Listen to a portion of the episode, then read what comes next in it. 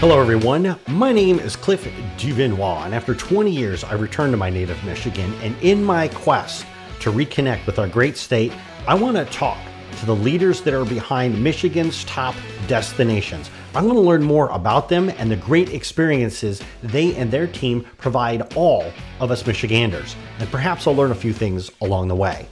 Welcome to the Call of Leadership podcast. Hello, everyone. Cliff Duvernois here, and welcome to the show. You know, when I was a kid, which was just a few days ago, one of the wintertime memories that I have is watching my dad take off every single year to this mythical land called Up North to watch the snowmobile races in those ridiculously frigid temperatures. Well, today, the Midwest International Racing Association holds events throughout Michigan and Wisconsin. Man versus machine versus a very cold nature. Ladies and gentlemen, please welcome to the show the president of MIRA, Karl Schwartz. Karl, how are you?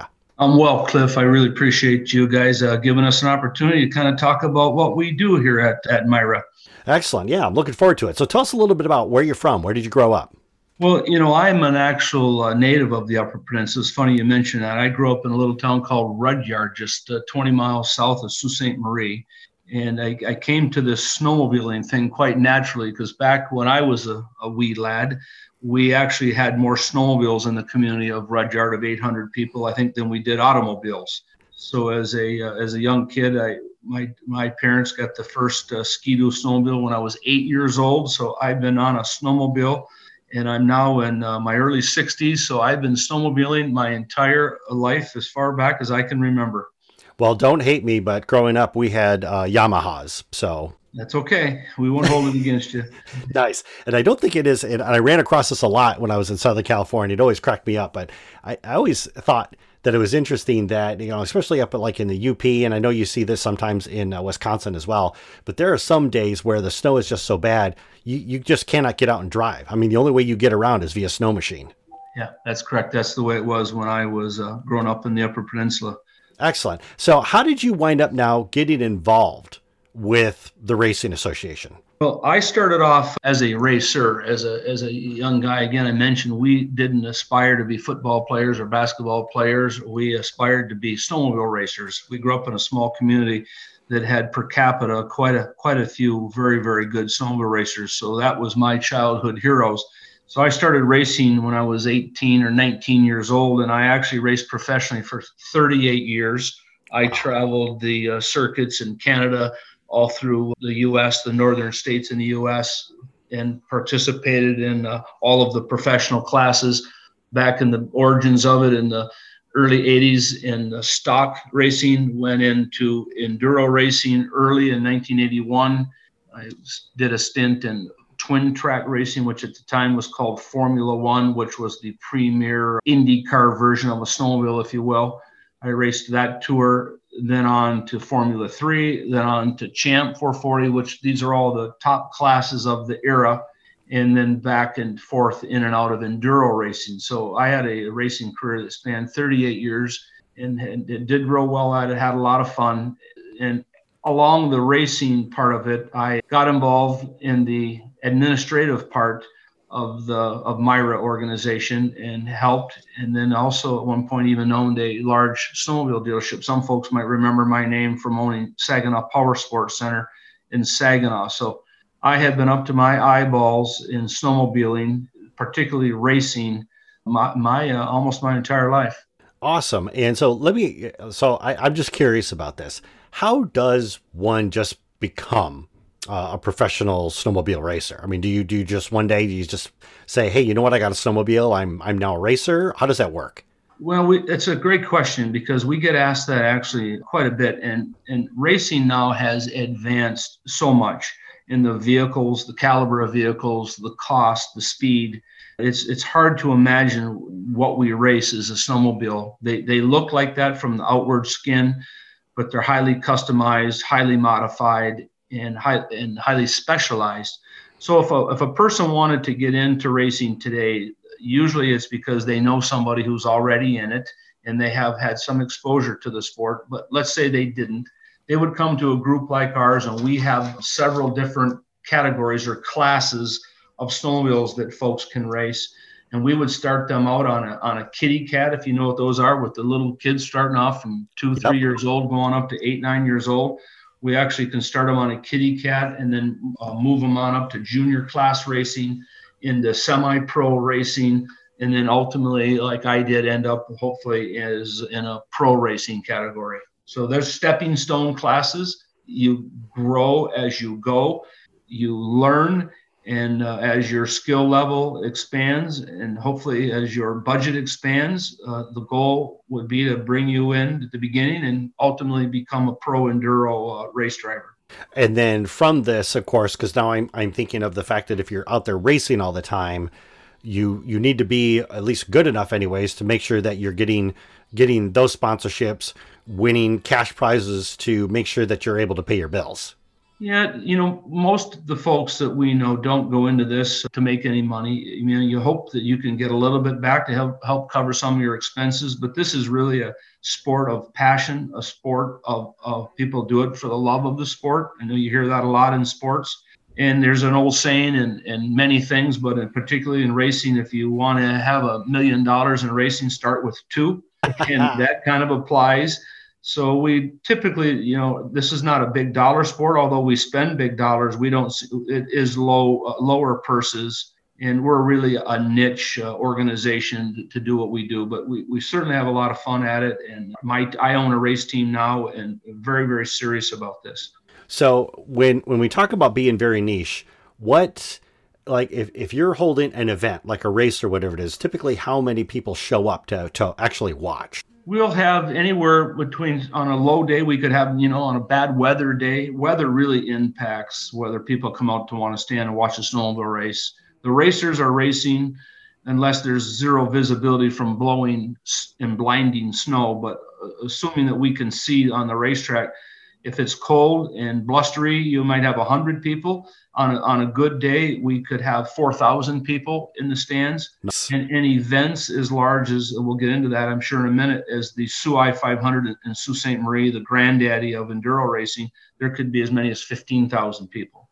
So, and actually, let's let's do talk about that because I want to talk about the different types of racing that that you guys cover. I mean, there's there's the one type where is you know you're just basically going around a track and then i imagine that there's probably other types of racing where you're going out there for you know miles on a track talk to us a little bit about the different types of events that you have well we are we only race what we call ice oval events in the world of snowmobile competition there are several i mean they start in the summer with water crosses believe it or not snowmobiles going across lakes and ponds which I don't quite understand. You'll have grass drags.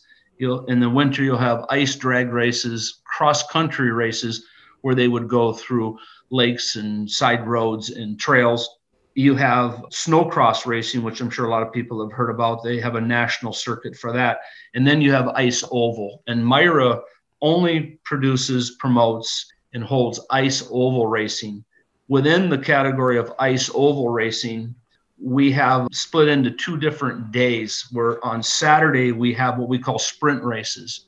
And sprint races are where you have a variety of different snowmobiles that, are, that you can race in different classes from you know slower, calmer, not as expensive to you know wild, full modded machines, all racing in their individual categories from a standing start, the whole shot into the first corner from three laps to five laps and very fast, very intense days uh, of racing. And that's our Saturday format. And then, then Sunday, we have our enduro racing, we call it, which is exactly what NASCAR does with automobiles, but we do the same basic game with snowmobiles. And it's a very similar format to NASCAR. So when you talk about being a, a, a similar format to NASCAR, are you talking, you know, 100 laps, 200 laps, 300 laps? Uh, what we do, Cliff, is on Saturday morning we qualify once again, much like NASCAR would do for starting right. position, and we we set our grid from the pole position on back to the final qualifier. And then on Sundays, we have our pro enduro that starts at one o'clock on a Sunday afternoon after we do, you know, our our pre-race ceremony on the front straightaway. And we race 250 laps on a half mile track And we've actually now gone the, the three years ago to stage racing, much like NASCAR does. So we'll run that race in, in 60, 60, 60, and 70 lap segments. And then at the end of each segment, we um, throw a, what we call a competition yellow, and then we groom the track. And while the teams have pit stops, just like NASCAR, we have uh, a pole position. We have a pit sled instead of, I'm sorry, a pace sled instead of a pace car like NASCAR. Right. And it's it's just, it's just really f- fun to watch. It sounds absolutely impressive. And when you talk about grooming the track, that's because probably after after 60 laps, the, the the sleds have really torn up what snow is already there in place. Another good point. People think because we race snowmobiles, we race them on snow. We actually don't. We race these vehicles on on ice tracks that start off that look like a hockey rink, but they're oh, wow. half mile, typically like a horse track. If you've been to a fairgrounds, you would kind of know what a typical track looks like. We, before the race, of course, assuming that the weather cooperates, we put hundreds of thousands of gallons of water with big tanker trucks down, make lap after lap to flood these racetracks so we can start anywhere between six and 18 inches of ice, depending on weather. And as we're a very unique sport, and we're one of the few sports, and maybe the only sport that I know of, that actually consumes its racing surface with every lap that we go around the track. So if you can imagine what a snow cone as a kid, you had a snow cone or chopped ice, crushed ice. As those snowmobiles go around with the traction products under the skis and under the tracks to make them stick to the ice, they are shredding that layer of ice as they go. And, and next thing you know, you've got piles of uh, shredded ice, which looks like snow built up. And we have to plow that off to keep the racing fast and, and safe. Exactly. Plow it off, do you guys go back out there again and then just re-ice the track, wait for it to freeze, and then start the next set of laps? Nope. We start oh. off with whatever we have at the beginning of the race at Sunday at one o'clock, and and, and most certainly by the time we're uh, two thirds or three quarters of the ra- way through the race, you will see dirt showing that will have actually wore out the ice and gone all the way down into the dirt. And these sleds, we keep on going. They're enduro races for a reason and it's uh, it is a test of man and machine and we fight the track and the changing con- every lap the track, track is changing. The bumps are changing the, the racing groove or the line is changing and it's a, a lot of strategy involved on the driver's behalf. So let's actually take a step back here. How did how did MIRA even get formed in the first first place? What is what is the history behind that well MIRA was started in 1979 back kind of when snowmobile snowmobiling and snowmobile racing certainly was really at a, at a heyday. It was a, a, big deal back then. And of course, like anything, you can get bar stools, and if you have two of them, somebody's gonna gonna want to race them. wanted to uh, get involved in this thing, but there was no organization behind it. So a, a group of folks started MIRA. What makes MIRA unique? Uh, there are many things, but one of the things is that we are membership owned, board of directors run not for profit.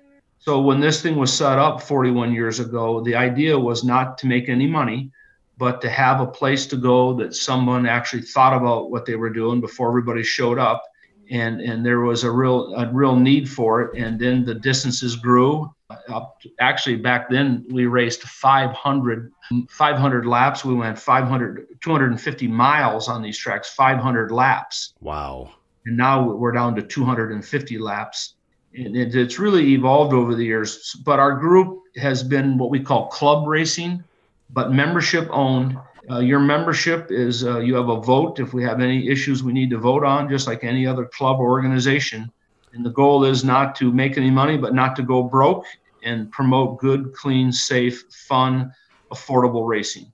And I could also imagine too that one of the benefits of making some kind of an uh, an organization that's that's that's like what MIRA is, safety is also a concern. Like, you know, let's do something that helps to keep the driver safe. Because I could imagine probably until there's some kind of an organization formed, you know, any kind of racing events that they had are probably just ad hoc show up. And, you know, I guess whoever was still surviving at the end of the race actually wound up winning.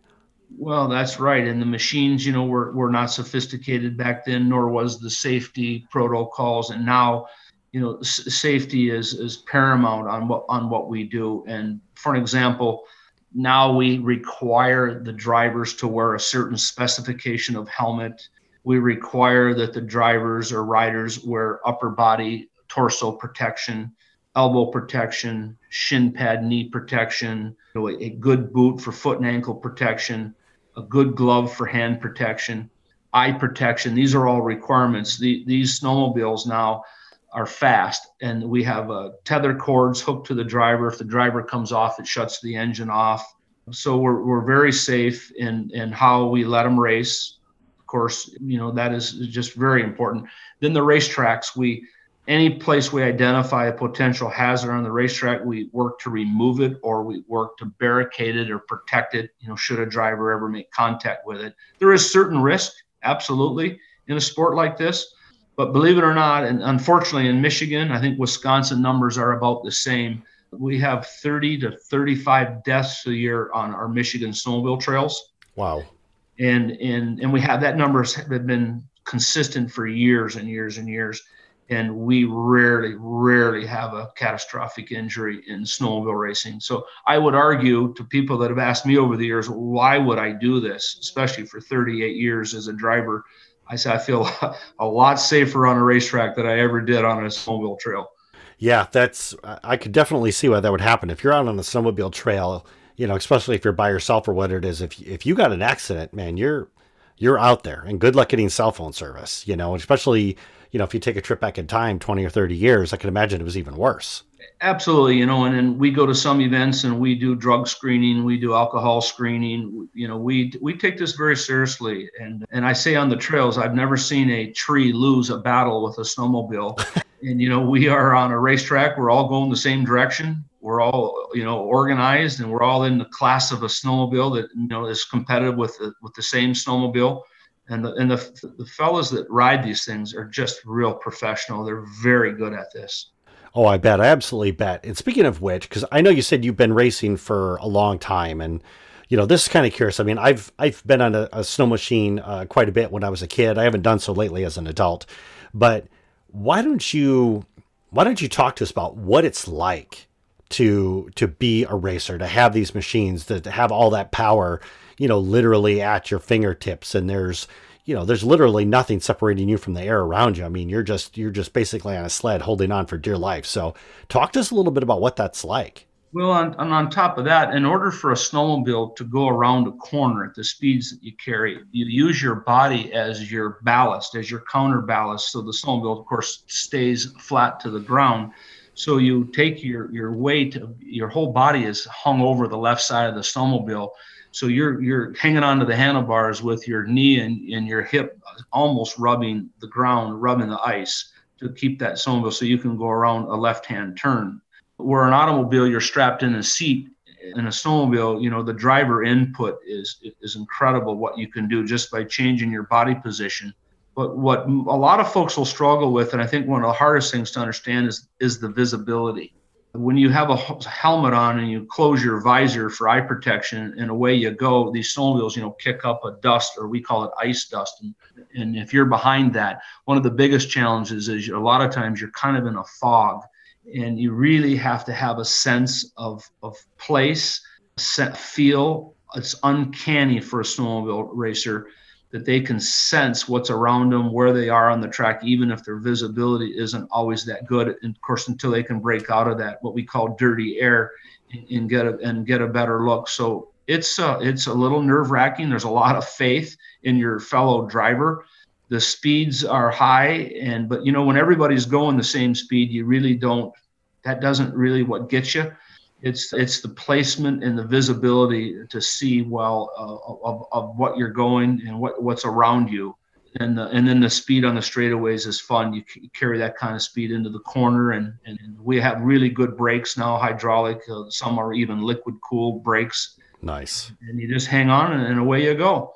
You know yeah that brings up a good point. I mean you guys don't have any kind of like windshield wipers installed on the helmets or anything to keep them clean What you do on the straightaway, you, you use your left hand, the index finger on your left hand. So as soon as you clear the corner where you can take a hand off the handlebar safely, you'll see the drivers actually wiping their goggles or wiping their visors if, if they wear a visor system and and try to wipe that bit of snow dust or moisture from the corner that they got maybe got sprayed with before they get down to the next corner. So yeah, they're always uh, trying to use their hand as their as actually their windshield wiper, their left left hand. So for anybody in our audience listening to this show, there's your Shark Tank idea. Try to come up with some kind of windshield wipers with the visors. Great. So let's talk about because you know we're we're we're approaching the end of 2020. We're we're you know we're going to be hitting your heyday here. And I know I know you've got some events planned because I've been on your website. Why don't you tell us a little bit about what's uh, what we can expect going into 20, you know, either the end of 2020 or 2021? Well, our race season will actually start on New Year's weekend of 2021 and so our seasons are always 20 this would be considered the 2021 season because we go you know we lap into that into the new year but we're going to have our first event at the Kinross Fairgrounds, Chippewa County Fairgrounds in, in Kinross. Now, Kinross is just south of Sault Ste. Marie, right near the little town of Rudyard, where I'm from, and north of the Mackinac Bridge, about 40 minutes, and south of Sault Ste. Marie, maybe 20 minutes. It's a beautiful uh, fairground facility there, nice big wide half mile track. And we'll be there on December 2nd for the sprint race program and, and I'm sorry, just January 2nd and then January 3rd for the Pro Enduro that'll start at one o'clock. And that race is going to be sponsored. We, we are, as I mentioned, a not for profit. So we do everything with, with donations of time, energy, and of treasury. And in this case, this race is sponsored by the a bunch of Eastern uh, Upper Peninsula merchants got together. And this, this race will be called the EUP Merchants 250. And there's a 10 different business people that got together to, to help raise some money to bring us back to Kinross. So we're excited about that. Then, then we have a really big announcement. Um, the first time ever, we are going to be going to Eagle River, Wisconsin. Now, Eagle River, Wisconsin is known in the Midwest as, is one of the meccas of snowmobile racing. And in Eagle River is what's called the World Championship Derby facility. They call it the World Championship Derby track. And for the first time, MIRA is going to be racing for a the first ever Pro Enduro World Championship. And it's kind of our our series is Daytona 500 here, where we're racing for a World Championship. The second race in, it's a big deal. No. We've been invited to come over there by the owners of the racetrack, and that will be January 16th and 17th. And the our event the, the final, the, the main event will be the 17th at 3 p.m. on a Sunday in Eagle River, Wisconsin. And uh, our, our group, let me tell you, is really, really pumped up about this. Sweet. Then, then we come home back to back, back to Michigan. We're in Gaylord for the second time this year. We went last year, the first time, to the fairgrounds in Gaylord. It was well received, even though we really struggled with the weather. We had such a soft uh, winter We'll be there on the 23rd and 24th of January. We do not have a title sponsor for that race yet. We're struggling a little bit with that one. And that race is actually going to be held right along I 75, which is exciting, right across the street from the old Jay's Sporting Goods on that first Gaylord exit. And we're excited about that uh, race to show everybody in the middle of Michigan at our, our lower peninsula. That's our you know hotspot Sure. It's a great spot for MIRA, MIRA to be involved in. Then we take the next week off for the Soo I 500 race. Now, the Soo I 500 is been around a long time. I think 50 years now they've been running the Soo or more. I actually participated in 28 of them as a driver. And we take that weekend off. That is not a MIRA event, but the vast majority of the field up there will be MIRA racers. And that is February the 6th on Saturday. That's a 500 mile race on a one mile iced oval track that'll take eight and a half hours. You want to talk about a grueling, grueling event. That's the one. Yeah. We come back from the Soo with whatever's left. And most of us enduro race teams have dedicated vehicles just for that race. So we race a different style or a different configuration of snowmobile on a half mile track than we do a one mile track, kind of like what NASCAR does with shorter tracks, intermediate tracks, and super speedways. most teams have a, what we call short tracks or half mile track race sleds and the one mile track. So we'll pull out our half mile sleds again and we go to Caro, Michigan on the 13th and 14th of February, which is, uh, of course, we consider that our home track if you live down here in southeast Michigan. That's as close to home as we get. And then we finish up our season, and, and back in Caro, we're right in right in town in the in the fairgrounds, right in the middle of the, of the community. There, it's a lot of fun. And then we finish our season in Lincoln, Michigan, on the 20th and 21st of February and that Lincoln is the Alcona County Fairgrounds just south of Alpena. It's a little community called Lincoln, and, and man, is that a great place to race! It's a uh, natural terrain stadium type of a setup there. It's the coolest thing you've ever seen, where the the hills on the sides slope down to the racetrack below. So the vantage point, there's not a bad seat in the house. Sweet. We get thousands of people show up for that event. It's a five eighths mile track. It's a big, fat, fast, flat racetrack. And, and any driver you ask what's their favorite track to race on, they will tell you it's Lincoln, Michigan. Sweet. And That's awesome. gosh, uh, so this will be the most intense race uh, schedule we've had in, in, in probably 20 years. For us to run five races plus an I 500 is really, really intense for a pro enduro racing team. Yeah, no doubt. Because I can imagine most of the time throughout the year, they're not too much thinking about racing on a sled until the snow hits. Well, actually, that's not quite exactly how it works. For an example, oh. my team, we we are a Applebee's sponsored, Polaris sponsored snowmobile team. We actually run our operation 11 months a year. So when February, when March 1st um, comes around, we'll take usually we'll take the month of March off and then we start rebuilding and building new snowmobiles April 1st. I get it now. Okay, for some reason I thought you guys were racing throughout the summertime. I'm like, where are you guys going? To North Pole? I get it now. So you're we're, building. We're in the shops uh, a lot of weekends in the summer, tearing things apart, planning our new season, working on what we're going to do different than what we did, uh, celebrating our successes and and you know focusing on what we didn't like. And I mean, like I say, my team, we come together 11, 11 months a year. So let me ask you a question here because I know that you know, and you kind of mentioned before you were talking about different kind of configurations for the snowmobiles that you guys use. I mean, is it just I mean, is it something that you just walk into your you know your Polaris dealership and be like, yeah, give me you know give me that snow machine there, and then you go out and run.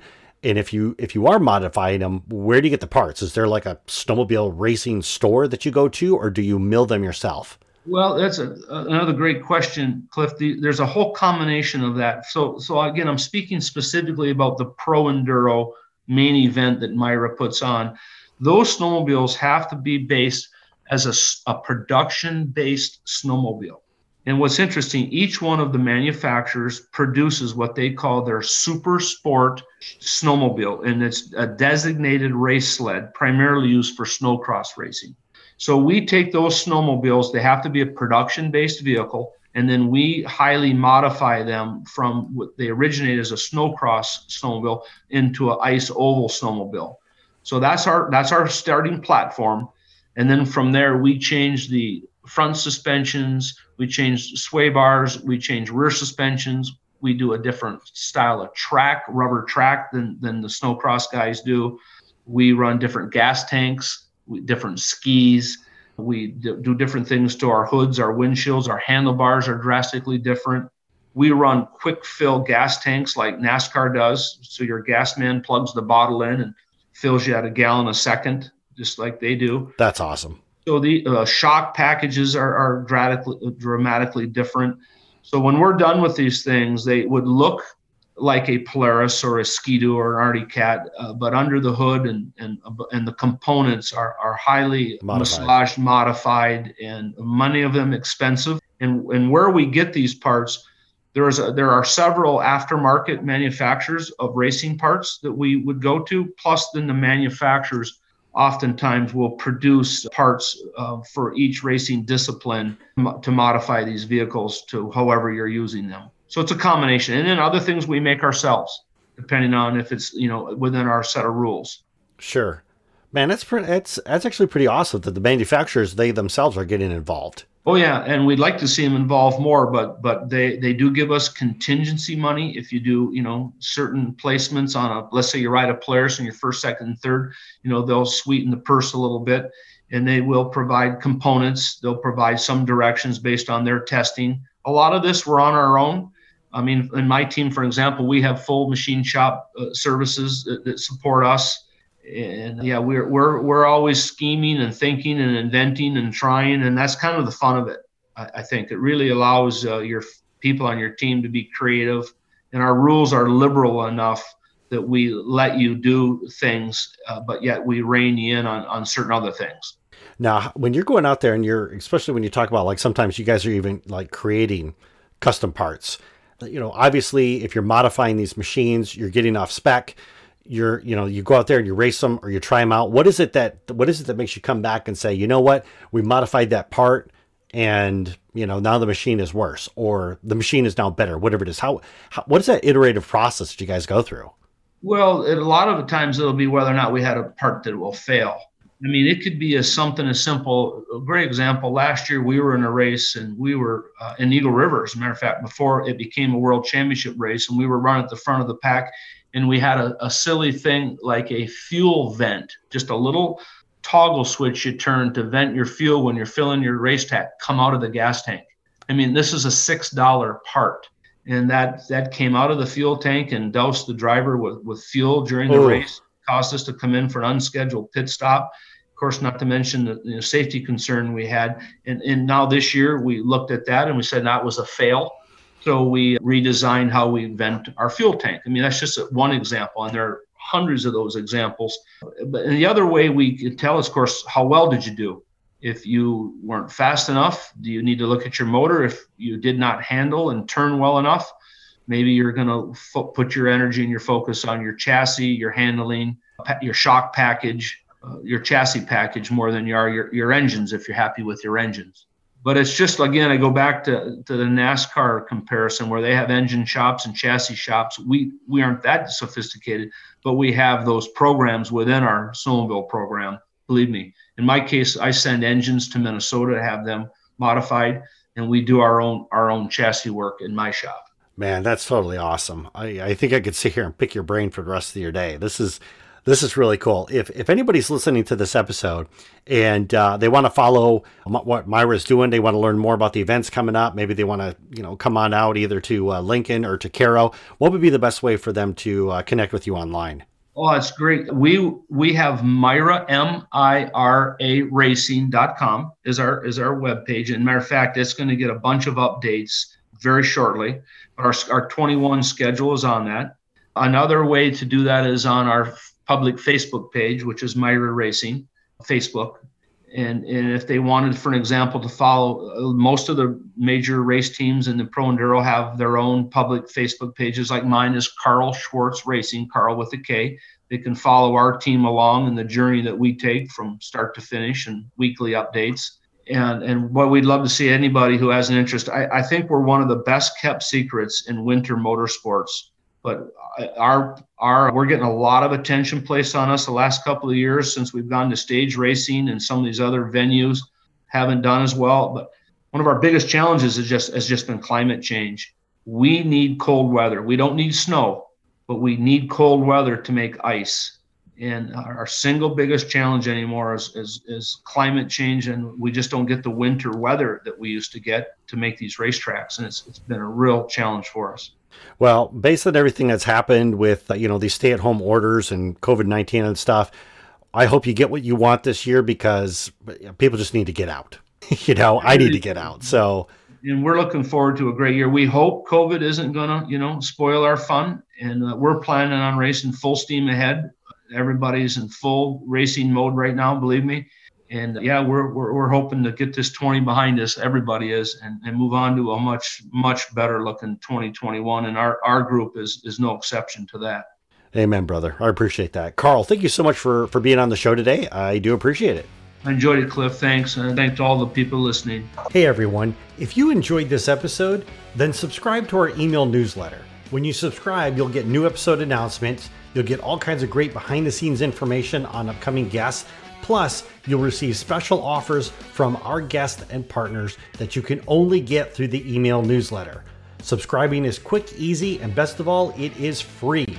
Just go to callleadership.com slash email, type in your email address, and you're done. Once again, that's callofleadership.com slash email. I'll catch you in the next episode.